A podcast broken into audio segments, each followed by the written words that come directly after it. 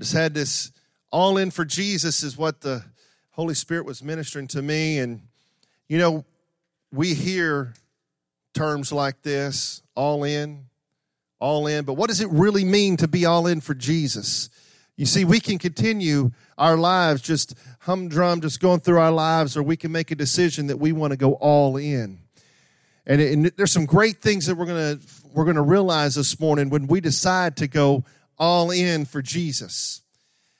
All in for Jesus. It's just just like Connie was talking about this morning. Let me tell you something, folks. If you're if you're worried about the coronavirus, uh, you need to worry about the flu because it's more contagious and more dangerous than the coronavirus is. The thing is, is, is the news media wants to get us concerned and worried and, and upset.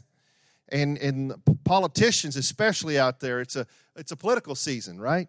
Uh, everybody, everybody, uh, all, all the, the politicians are trying to get their, you know, get people to vote for them. And we have presidential, uh, a presidential election this year. Let me tell you something. We need to we need to vote and we need to be concerned about the things that are going on in our world. But the number one thing is we need to realize that Jesus is in complete and total control. Jesus is in complete and total control of what's going on. And, and we, can, we can be worried, we can be concerned, or we can just say, you know what? I'm going to let God have that. You know, you know something? You ain't going to die until Jesus says it's time. Till the Lord says it's time. The Bible says that He's the one who numbers your days. Nobody else does, okay? So I, I want us to take precaution in everything that we do, right? I want us to be prepared for anything and everything, but let us put our faith and our trust in Jesus, the author and the finisher of our faith, the author and finisher of our lives, the one that we trust in. So, what does that mean being all in for Jesus? What does that mean to us today? And, and, and I'm going to just try to go through these as quickly as possible. But number one, number one means you must be willing. You must be willing. Jesus doesn't force you to do anything. Now, I'll tell you right now, I believe that there are some people that the Lord has predestined to do some amazing things. I don't believe in predestination, don't get me wrong. I'm not a Calvinist. I believe there's the Lord has predestined certain people to do certain things. And you could see that through the Bible. John the Baptist was one of those kind of people. He was predestined to be the prophet that held and that, that spoke about the Savior before he came, right before he came. I think there's other people, you know, I tell Christy all the time, I was like, listen, I couldn't t- take any other road than the one we've taken. I couldn't do anything else than what we've done. I, I believe the Lord has set me apart when I was young and set Christy apart when she was young for the ministry of pastoring. I believe that. It, we were already set apart. It, now, we could fight it and it'll just make you sick. You know, there are things that God wants you to do. You fight against it, it makes you sick because you fight against it. And, and this is one of the things with us. You know, I was like we could fight against it. All in for Jesus. That's what I want to be. Have I been, always been all in for Jesus? Oh, I may have looked like it, but looking like it doesn't mean I am.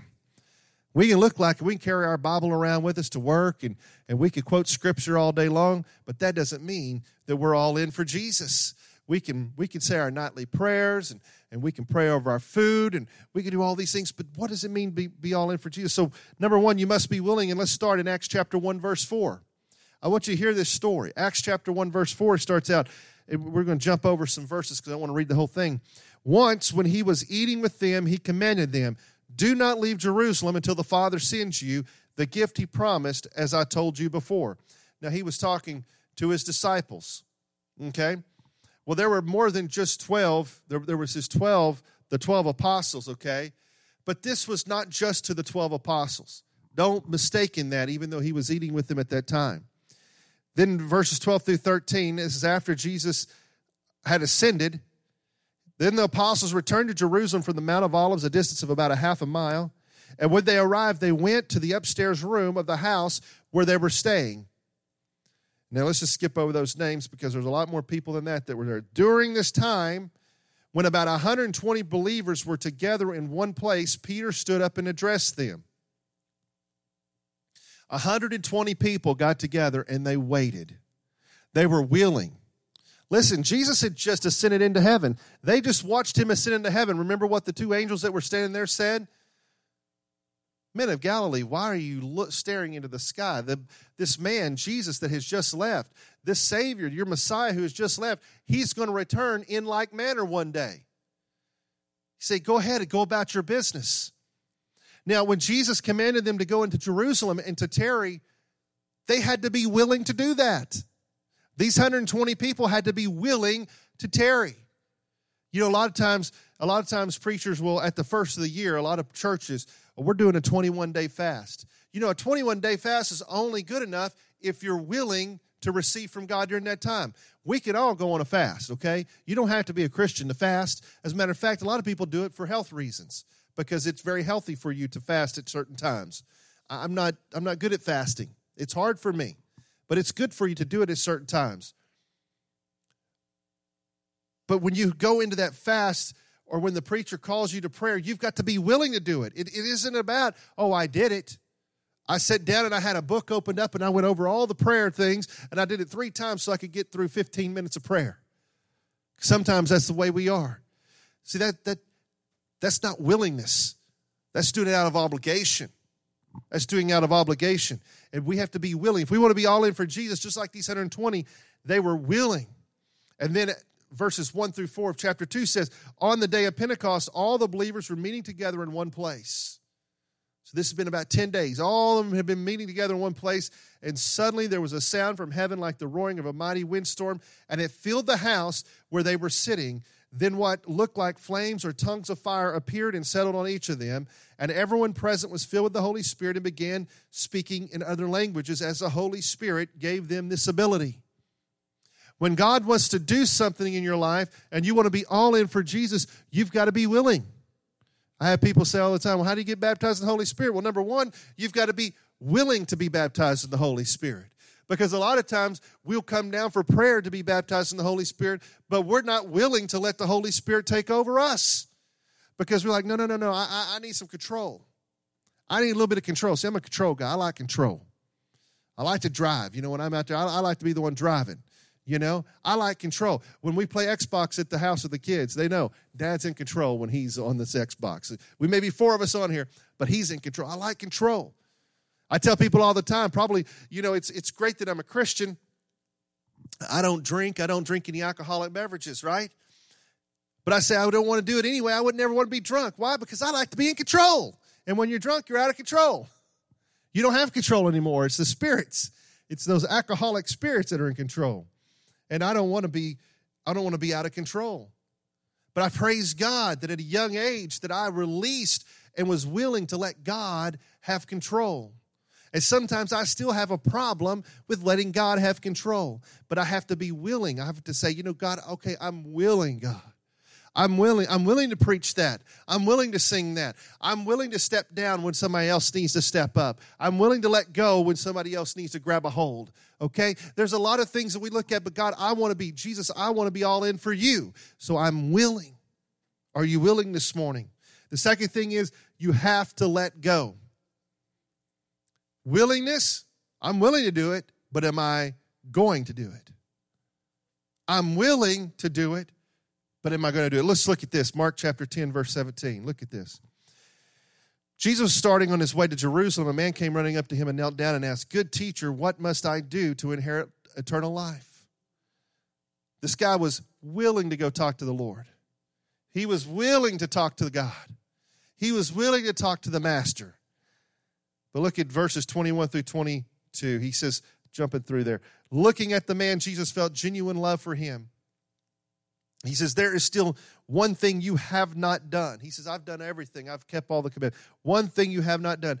Go and sell all your possessions and give the money to the poor, and you will have treasure in heaven. Then come follow me. And at this, the man's face fell, and he went away sad, for he had many possessions. This is not saying that you can't have good stuff. What this is saying is this man was not willing to let go of what he had. He had to let go of what he had. See, we look at this and we go, "Oh, but but I've worked so hard for it." And the Lord says, "Well, let go. Let go." There may be relationships in your life. Lord, I've worked so hard for this relationship. I've worked so hard for this friendship, and that friendship is dragging you, down. That best friend of yours is dragging you down, and that person that you work with is dragging you down. And you're like, well, we're friends. But he's maybe he's saying, if you want to be all in, you've got to let go. You've got to let go of that friendship because it's dragging you down. Let me tell you something. Friends don't drag you down, friends lift you up. Friends don't speak negative things into your life, they speak positive things in your life, okay? This is just on the side note, okay? This is free. Friends are there for you when nobody else is there for you. And if your friend, if you got a friend that's dragging you down, if you got a friend who's who's speaking negative things in your life, you just need to say, you know what? Enough. Enough. I'm not going to take it anymore. I'm a child of God and I worship the Lord. I'm all in for Jesus. And when I'm all in for Jesus, the people who are friends of mine are all in for Jesus too, and that means they want to edify me. They want to lift me up. That's what First Corinthians tells us to do. That's the love that we have. It's patient, it's kind, it's it, it, it is there not to boast, it's not to envy, it's not to prop its own self up, it's there for you. Just remember that. When we're all in for Jesus, though, we have to let go of some of these things. And I don't know what it is in your life that you may have to let go. It may just be pride in your life that you have to let go. It may be something else in your life that you have to let go, but you just got to say, God, I'm letting this go. And if you have a hard time, just let Harmony sing to you. Let it go, let it go. Right, Harmony? She'll sing it for you. Continuing on with Let It Go, Mark 10, verses 28 through 30. See, when we say we're going to let it go, here's what here's our response. Peter began to speak up. He says, "Lord, we've given up everything to follow you."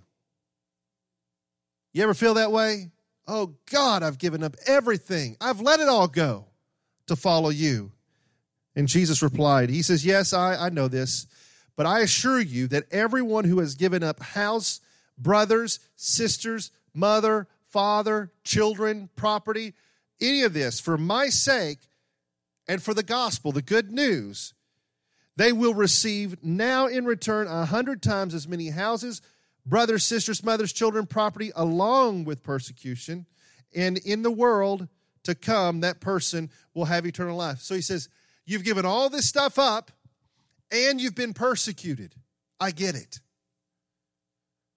We are not living our life here. We should not be living our life here for ourselves and for our own personal gain we should be living our life for what we are storing up in heaven because he says, if you give up anything for the gospel and for my name, I will make sure and return it to you when you get to heaven. But I won't just return it to you, I'll give it to you a hundred times. I'll make it even that much better. See, in the human side of us, we go, oh, it's so, I just don't know if I can let go. I want to be all in for Jesus. I'm willing to listen to him, but I just don't know if I can let go. We have to say, Yes, I will let go. Number three, third thing we've got to do. We talk, talked about the first two things willingness and letting go. The third thing is we have to desire what He desires. There's a lot of people out there who say, I'm willing to, I'm willing to to live for Jesus. I'm willing to talk to Jesus. There's a lot of people out there says, "Oh, I let it go." As a matter of fact, there's a lot of people out there living poor. Oh, I love Jesus. I'm living poor. That doesn't that doesn't fix it. You have to desire what he desires. What have I told you before? You're a millionaire, you're a billionaire? Praise God. Because we need a few of those in the church. God God needs God needs your money. Well, God needs your heart and he uses your money. Let me rephrase that. God needs your heart and He uses your money. He doesn't need your money. He, he's got everything he needs already.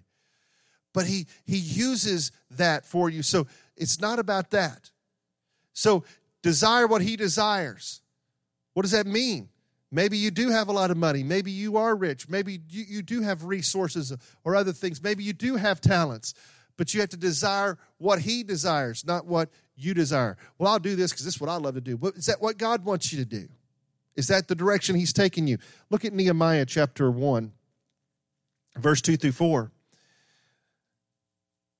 Hanani, one of my brothers, came to visit me with some other men who had just arrived from Judah. I asked them about the Jews who had returned there from captivity and about how things were going in Jerusalem.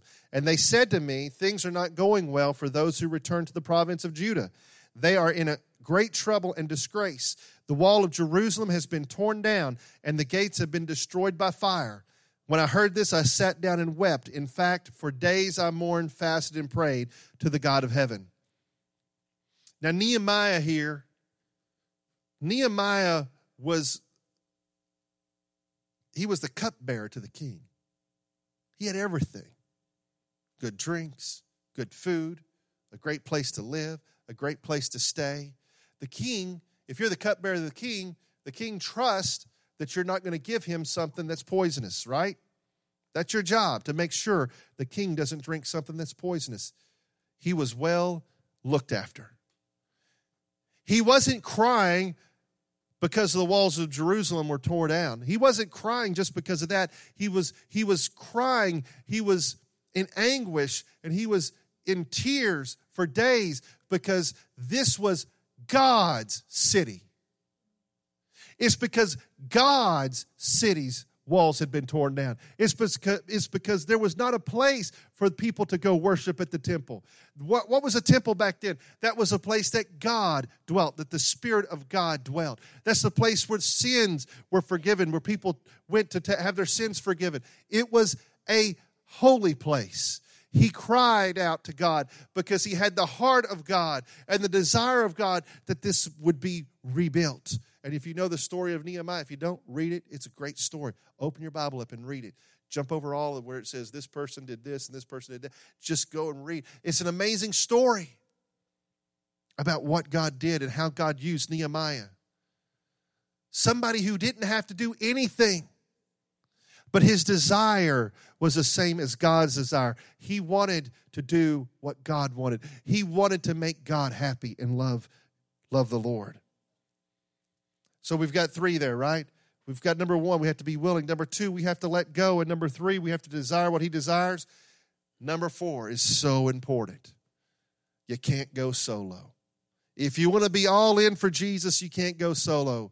I hear this all the time. Well, I'll just sit at home and watch the TV. I'll watch preacher preacher so and so on TV and, and I'm good to go. I'll sit and listen to my music and I'm good to go. I'll just do a little worshiping and prayer, praise by myself. Oh, that's what I'm going to do. And in my life, I'll live my life and I'll go and I'll minister to people, but I don't, I don't need anybody else with me. Now, isn't this interesting? Look at this. Mark 6, verse 7. Look at what he says here. He called the 12 disciples, the ones that had been hanging out with him, together and began sending them out two by two, giving them authority to cast out evil spirits. Notice he sent them out two by two. You need more than just yourself when you're in ministry. When you're all in for Jesus, you need more than just yourself, you need other people. Now, some of us, the spouse is one of those people, but there's more than that because in different avenues of ministry, you have different people. And if you look at the life of Paul, he didn't always have the same person with him every time he went somewhere.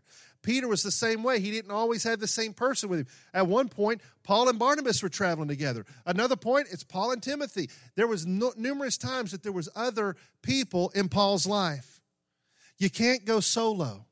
That's one of the great things about church. It's one of the great things about women's ministries. Is it's a place to build strong Christian relationships with other people so you don't have to go solo when you're all in for Jesus. That's what it's for.